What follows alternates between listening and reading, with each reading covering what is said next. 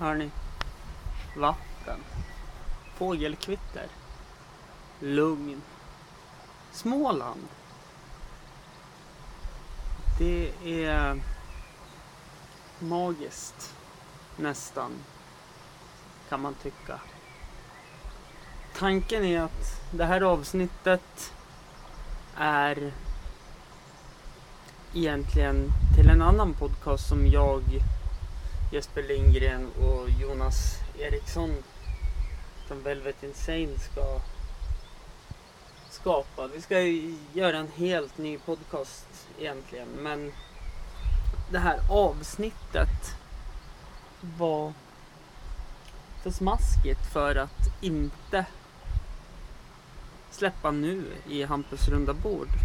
Och jag tänker släppa det oklippt, jag tänker släppa det helt ofixat. Det enda som är klippt är ju det här då. Introt, utrot.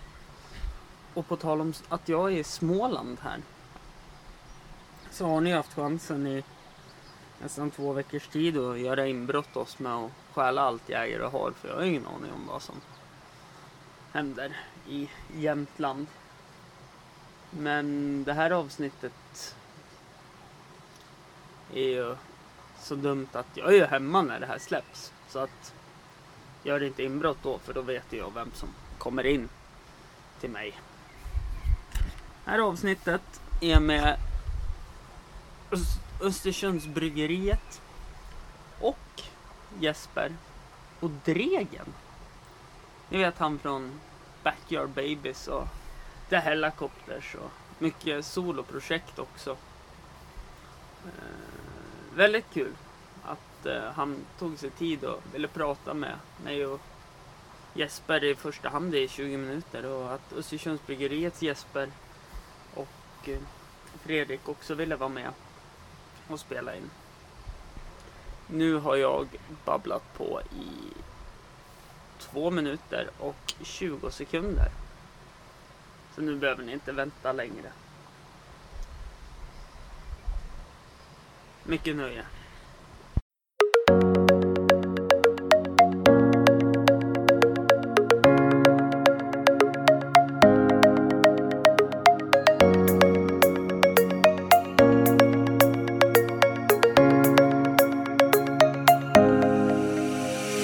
Fan, vi kör. Det, det är väl ett nytt projekt jag och Jesper och Velvet Insane egentligen ska starta. Där vi ska intervjua, eller in, inte intervjua, men vi vill ha ett samtal med spännande människor Mm. och få lite kulturkrock på något sätt. Mm. Och då är ju du Dregen väldigt perfekt eftersom jag har ju halkat in väldigt mycket på hiphopen. Ja. Men har lyssnat väldigt mycket när jag var punkare och hade en blå tuppkam på Mm. The Helicopters och Mm. Backyard Babies. Mm. Så det är väl välkommen hit.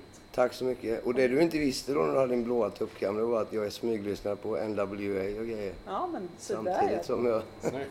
ja. Eller jag smyglyssnare gjorde jag inte. Jag var faktiskt jävligt straight up. Nej, men jag har lyssnat mycket på gammal hiphop också. ja, När hiphopen var intressant och kul. precis. Den var ju exakt som punken var, tycker jag. Ja, kanske lite bättre också. Ja, det kan vi ju... Det, tar, Nej, jag- det är ett jag- helt annat program. Ja, jag ska... kan vi ägna ett helt avsnitt till. ja, men, och så har vi ju Jesper från Östersundsbryggeriet här också. Jajamän. Och det finns ju en anledning varför vi sitter här i Östersundsbryggeriet också. Och det är ju för någonting som släpps, vad, va- vad var det, sjätte, sjunde? Ja, sjätte sjunde så släpper vi eh, en samarbetsöl, vi och Dregen då. Eh, Under varumärket Jämthed och Brande. Yes. Ölen heter Riff, eh, kommer på beställningssortiment eh, 27, ja, sjätte i sjunde som sagt. Smygpremiär idag. Ja, Ja. så det blir grymt. Ja, jag är extremt taggad. Så att nu, är det första så här, för en musiker, det, är lite som... Ja, men du vet när man gjorde sin första singel eller skiva liksom. Och den känslan får man eh, tyvärr riktigt aldrig tillbaks när man väl har gjort skiva. Alltså det är ju lika, det är, det är kul att släppa skivor fortfarande men det blir lite sådär att man har gjort det förr liksom. Ja. Men idag känns det så här. Innan du kom. Jag kom direkt från tåget och bara sprang fram. Jag måste få smaka ölen. Det var så pass? Ja, men det känns lite som... eh, Ja, men det är så här, det är kul. Eh, Ja, jävligt kul samarbete och sen... Ja. Sen rent så egoistiskt så är det kul. Jag tycker det är kul som, liksom, om man nu- om man nu ska säga som musiker eller artist och sådär. Och eh, det, det här är liksom... Det låter jävligt flummigt att säga, men det liksom breddar... Det gör mig mer nyfiken och mer taggad på att göra mer musik sen och få göra saker som inte bara... Jag vet fan. Förhoppningsvis då har du ett jobb som... att- Gillar man sitt jobb så gör man ju det, men liksom när man gör sitt jobb hela tiden och älskar det hela tiden så blir man ju lite... Det, det är ju inte lika kul varje dag liksom. Och då är det ganska kul att få göra lite andra saker tycker jag. Och då, då blir det ännu roligare att komma tillbaka till sitt vanliga jobb egentligen. Man, man vänstrar lite kan man säga. Precis, och jag, jag gillar ju det här jättemycket för jag älskar ju öl. Ja. Det är typ någonting som jag skulle kunna ha till frukost, lunch och middag. Mm. Men jag tror inte det är så bra för levervärden efter Nej. ett tag. Nej. Men vad är det för öl du har gjort? Ni har gjort? Ja, vi kanske ska bjuda in Fredrik Ståhl då. Ja, men eh, precis. Till eh, i Östersunds bryggeri som kan förklara lite mer om ölen. Ja. ja, det är ju en klassisk ljuslager egentligen. Eh, man kan säga, det finns lite, man kan ju hålla på och klassa det här med öltyper hur mycket som helst. Men en, en lite starkare exportöl. Mm. Ljus, maltig lager med lite fin väska på, lite örtigare humle. Mm. Eh, En del kallar det även för en festbier, det som dricks i stora mängder på Oktoberfest numera, den ljusare liksom. Så där ja. Så det är väl en tysk smålänning bryggd i Jämtland kan man säga. Med lite starkare karaktär. Och det är lite, vi förenas lite grann i det där eh, tänka utanför boxen och göra andra grejer än, eh, än det vi gör liksom till vardags och vi också. I och med att man får försöka möta någons eh, förväntningar på ett sätt. Dregen, vi har ju surrat mycket om att ölen och han har liksom önskat en viss typ och så ska vi försöka matcha det. Det är en utmaning i sig. Liksom. Mm. Och jag tycker att, alltså det här låter ju, alltså jag är ju absolut ingen bakåtsträvare så här, men jag kan nog vara lite så här konservativ när det gäller öl. För att det är, jag bor ju mitt på Södermalm också då och det är ju fan svårt att få en god lager. Eh, inget ont om alla olika IPA och sånt men det går en väldigt så här, trend i det. Där jag tycker liksom att det kan vara bra att slå slag för en bra lager också. Det finns ju jättebra IPA och allt möjligt men... ehm, ja, och där möttes ju vi och ni tyckte väl ungefär samma och sen... Ja, Här var- är vi nu. Vad sa du? Här är vi nu. Ja, precis. Och releasefest ikväll. Ja. Förväntningar? Eh, nej, Det är väl bara som alltid idag som man bara slappna av och kul. Och... Sen blir det lite musik och käk och sånt där. Och det ska också bli kul. Jag ska spela med ett gäng som jag aldrig har spelat med Ja, tidigare. exakt. Det blir skitspännande. Uh, Jesper har ju träffat såklart innan, men det är två av, två av eh, musikerna som jag aldrig har träffat. Och det är också kul och Mm. det är också som att slänga in lite wildcard av Humle. Ja, exakt. Man har ingen aning om hur, hur de kommer te sig. Nej. Kreativt rakt igenom. Ja, Ja. precis. Så blir det lite smakprovning av ölen och lite sådär. Skönt häng bara. Ja, Ja. Mm. coronasäker. Ja, jag vart nästan arg när Jesper sa att jag skulle skicka in en inbjudan för vi åker ju ner till dina hemtrakter då Jaha, ikväll jag och sambon. Ja. Det vart ska ni? Kalmar. Kama. Mhm. Så då blir det att gilla läget och sitta och vara DJ i bilen. Ja, ja. Det, ja, det är en jävla resa. ja, det är det. Då har jag nästan hunnit hem till Stockholm från releasefesten igen tror jag innan ni är framme. Ja. Ja. Men ljuslager har vi. Mm. Känner att det är jag som leder det här. Du måste också Ja. vara med. ja Du har ju liksom, du, Du har ju allt eh, informativt och du har ju liksom varit med under processen. ja. På något Ja, vänster. det var ju det processen började genom. Ja, egentligen. vi satt, du var ju hemma hos mig och gjorde en, inter- en intervju Ja, precis. om något helt annat. Alltså, Ja. Förenades genom Kiss. Ja, Ja. rockbandet då alltså. Rockbandet då. Ja. Inte. precis. Exakt. Och sen blev det det här. Och det var väl ganska så... Sen började vi snacka om jävligt pissig öl i. Ja, exakt. Och jag tyckte att man borde göra något bättre Bra, öl. bra här. Liksom. Så det var ganska, alltså det kom ju med coronan lite grann. Du blev ju sysslolös. Mm. Lite grann efter Sydamerika-turnén var det va? Ja, alltså det kan jag inte sticka under stol. Jag har ju fått frågan tidigare att göra öl för olika bryggerier. Eh, och då har jag känt att det varit lite så här stora fyrkantiga bryggerier där det inte är så himla kul liksom. Nu sitter jag ju här och typ killgissar lite. Ja, men Eh, det men- är helt okej. Men faktiskt är det så att jag, jag, kan, jag kan nästan skriva under på att man, vissa av de här a- viner, spriter, öl eller vad som helst. Många gånger så känns det som att det bara... Det finns något i sig så slänger de bara på något. Alltså de, de har inte så mycket...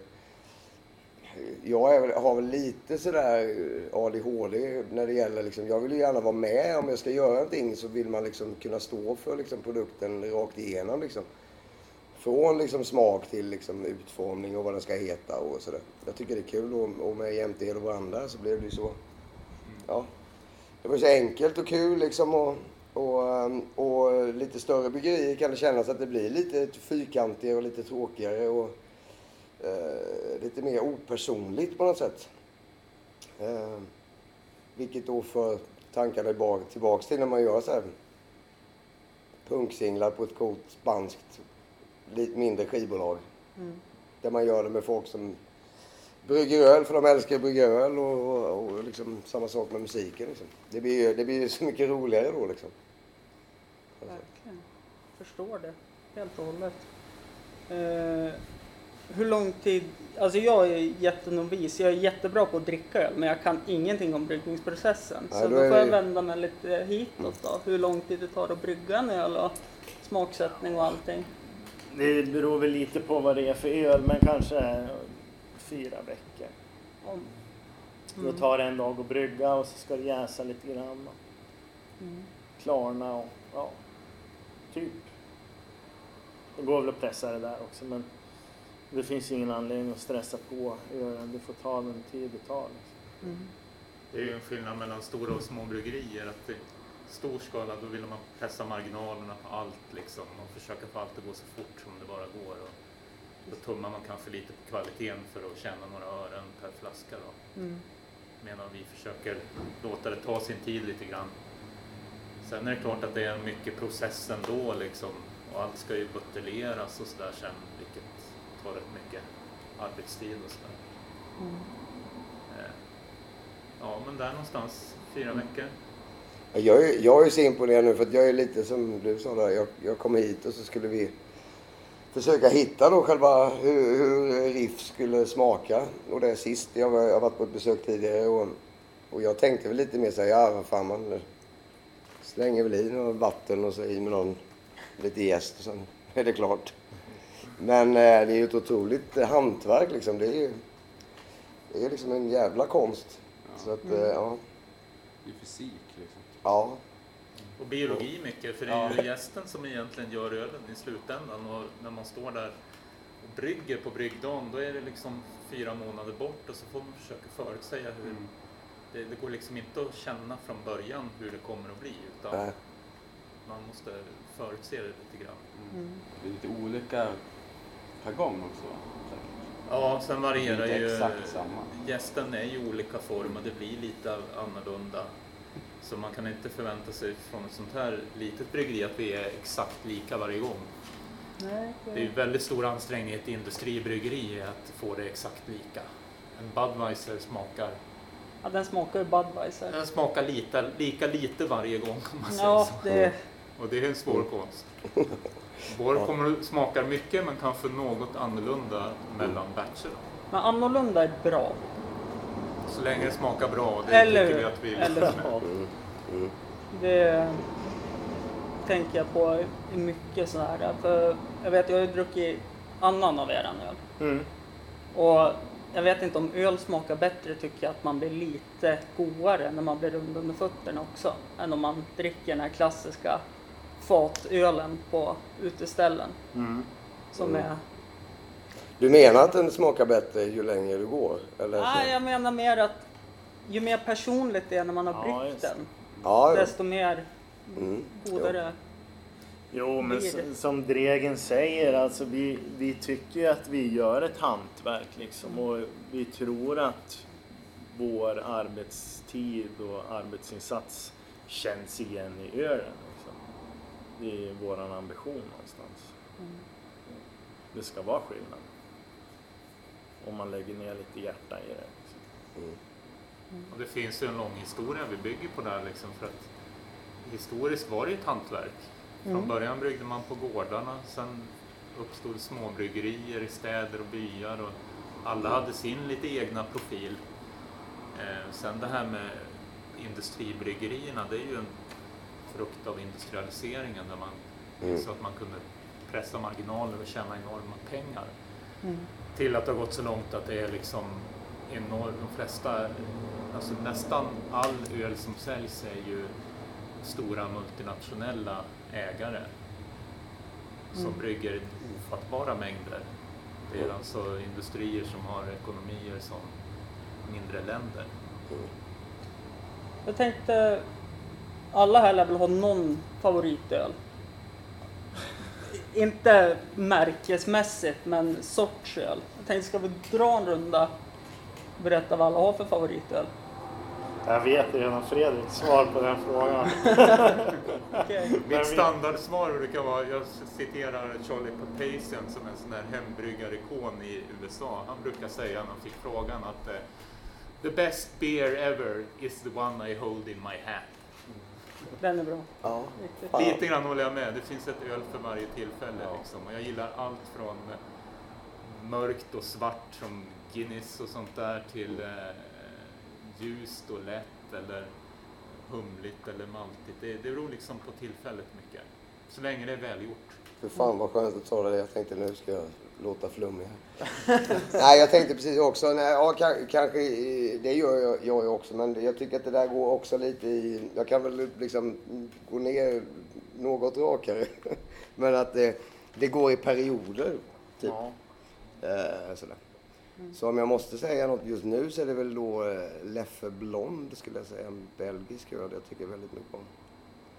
Eh, så, så, så mycket så att jag tycker att den faktiskt är lite för stark för jag skulle vilja dricka fler av dem men den är ganska potent liksom. Så att eh, ja, det brukar vara, gå bra med en fyra, fem sen brukar det räcka. Ja, jag är också svag för belgisk öl generellt. Måste jag, det finns mycket bra. Det som jag kanske inte är så förtjust i det är de här riktiga humlebomberna. Så mycket kanske för att det är få av dem som är riktigt bra. En riktigt bra sån är ju jättegod. Men det finns otroligt mycket skräp i det segmentet tycker jag. Alltså, ja. Mm. Det är väl samma här tror jag. Det är ju väldigt mycket olika per dag liksom. Jag har aldrig varit en sån Det är mycket olika öl mycket olika dag. varje dag. Nej men mycket, ja. Det Ja, fattar man. Ja, ja, ja. Men så här, jag är ingen IPA-kille. Men sen när jag varit liksom, jag har ju varit där och spelat lite och, så här, och då har jag fått testa lite olika. Och då är Ja. så här mosaik Mm. den är ju skitbra. ja. Ehm, till exempel. Så det är lite olika. Men så här ljuslager, Mm. riff, Riff är Asta fantastiskt. Kask. Ja. Efter också tillfället kan man säga, senast jag drack igår var El Guapon, våran majslager som vi har gjort. ja, just det. Eh, och det var ju inte riktigt för att göra någon rip-off på Corona och liksom tiderna så. Men, eh, utan vi har gjort en sån en gång tidigare. Men vi ville Mm. göra något som är lite somrigt och så. Delvis till vårt samarbete med Jazzköket i Ja, Östersund. Då. Ja, just det. Eh, och den smakar inte riktigt som Corona. Det, det blir, I och med att det är rätt mycket majs i den så blir det en speciell smak. En lite söt, lite, påminner lite om nachos, tortillas och sånt där. Oh. Ganska lite beska som är ju väldigt lättdrucken men det smakar förvånansvärt mycket alltså. En annan smak av majsen. Det tror inte jag har druckit. Rätt trevlig öl. Vi har Nej. precis gått till Ja, att släppa den nu. släpper den första juli tror jag. Mm. Det låter ju sjukt spännande. Ja, men ja, jag vill också, om man ska ha så stora ölländer, så ja, Tyskland är ju bra och Belgien är bra, eh, engelska öl och sånt där. Men sen är det mycket som jag tycker till exempel inte supermycket om, förutom då en del mexikansk öl. Jag har eh, blivit lite besviken i Sydamerika när vi har varit där och spelat. Tycker inte sydamerikanerna gör så mycket bra öl som jag gillar. Eh, sen till exempel så är det kanske oväntat för någon som inte är jätteölintresserad att till exempel, men allt är ju, tycker jag, personlig smak. Men jag tycker till exempel japanare gör bra öl. Jag gillar japansk öl. Eh, även de mindre, jag försöker testa liksom på så här lokala. Men även de här stora jättarna som det finns Asahi och Sapporo och de här. Tycker jag generellt, jag, jag gillar japansk öl. Liksom. Uh, ja. Med det sagt, sen är ju USA helt fantastiskt med sin, men jag menar där finns det ju så jävla mycket mikrobryggerier så att där går ju att hitta något nytt nästan i varje stad liksom. Men ja. Intressant att du säger Sydamerika för att det, det håller på att hända något där. Ja, är det så eller? jag har hört nu. Det, det Ja. kommer lite rapporter på det nya hantverksbryggeri som Ja. startar en stark Jag tyck- Mm. hembryggarrörelse. Så lite det som har hänt i USA Ja. kan hända där och Mm. då kommer det bara att För explodera. att jag, ja men det, det är lite så här, det, nu är inte min liksom kanske portugisiska eller spanska bäst heller. Så man, man kommer till en vanlig här, restaurang, men det känns som att utbudet man får, det är inte så att det smakar fel, men det är ganska tråkig öl överlag har jag tyckt. På. Nu kan jag inte säga att jag har varit där supermycket, men jag har aldrig blivit så här superchockad liksom. Men där, Mexiko till exempel har ju, tycker jag, smakat bra öl som finns liksom. Som inte är de här vanliga liksom, Corona och... Eh, ja.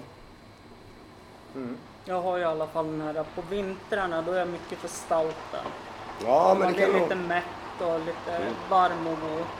Sen nu under den här fantastiska pandemi, pandemin vi har haft så har, man, har jag då som nybliven singel till förhållande men däremellan väldigt mycket hemmafester. Och då är den här fantastiska blaskiga billiga ölen som man bara kan bjuda på så att Mm. alla mår gott. Det är en favorit då. Ja. Ja, men, ja, men där är vi lite, då, då kommer vi in till väder och sånt. Det, det stämmer lite som av det vi var framme då liksom. Ja, men om vi har det taskigt att säga blaska med Budweiser Corona och sådana här som är jättelättdruckna. Mm. Det skulle jag ju inte säga nej till en dag som så här. Nej. Men när det är 20 minus och regnar istappar så här, då, jag går inte och köper en Budweiser liksom. Det är, väl- Nej. Ju vattnigare desto törstigare kanske man är på något sätt. Rent, eh, Tror det. ja. Tror det. Ja. Annars absint är bra. ja. Det brukar jag tipsa om på vintern också. Med sockerbit och sådär hela... Nej, med bollmört i helst Jaha, ja. blir det Mm. lite roligare också. Ja, just det. Ja. Eh, jag tänker, Farligt. ja det Låter sjukt farligt. Jättefarligt. Sist jag drack det vaknade jag upp i tjeckiskt häkte. Det var jättespännande. ja. Med helskägg? Nej. Eh, nej, inte helt skägg, utan det var dagen efter. Men tack och lov är det kanske inte som svensk myndighet och säkerhet, utan det gick ju att betala sig ut och gå till hotellet och Oj fortsätta fira mammas 50-årsdag. Så att det... Ja. Men jag ska släppa iväg er, så ni har lite Mm. tid för att Mm. förbereda er för nästa. Ni har ju fullspäckat schema har jag förstått. Ja. Ja, hyfsat. Tack så hemskt mycket Tack för att vi fick köra. Tack, tack. Tack.